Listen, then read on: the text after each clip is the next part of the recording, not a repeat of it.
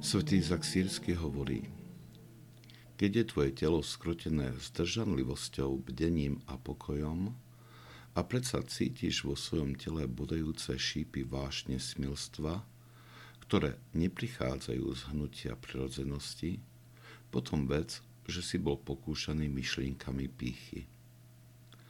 Okamžite zmiešaj popol so svojim jedlom, o človeče. Padni bruchom na zem a hľadaj svoju pyšnú myšlienku.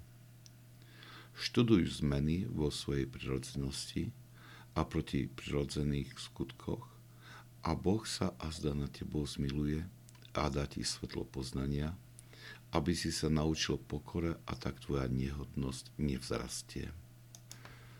Preto neprestávajme zápasiť, kým neobdržíme pokánie, nenájdeme pokoru, a naše srdce nebude prinesené k odpočinku v Bohu, ktorému nech je sláva vláda na veky vekov. Amen.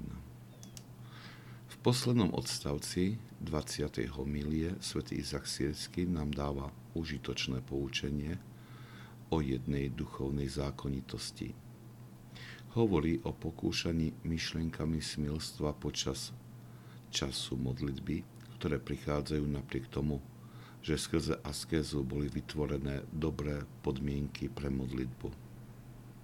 V takom prípade máme hneď skúmať svoje srdce a hľadať, či sme neprepadli nejakému pyšnému skutku alebo mysleniu. Práve toto otvára dvere k zahambujeniu myšlienkami smilstva počas modlitby. Do života púštnych otcov by sme mohli vybrať veľa príkladov, kedy takýto stav bol spôsobený naoko nevinným posúdením druhých. Boh dovoluje, aby sme upadli do takéhoto zahambenia, aby sme sa nepovyšovali nad druhých. Toto poučenie odhaluje hĺbku poznania ľudskej duše – Svetí otcovia boli expertmi, pravými psychológmi, ktorí dokázali vidieť a chápať hĺbku a vážnosť zranení duše spôsobených hriechom.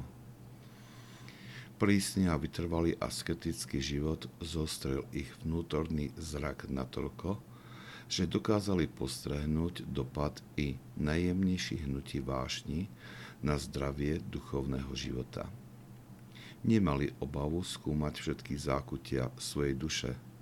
Nebali sa prinášať na svetlo i tie najtaj, najtajnejšie zranenia, pretože vedeli, že majú pri sebe lekára duší, ktorý svojim milosrdenstvom môže uzdraviť všetky rany hriechu.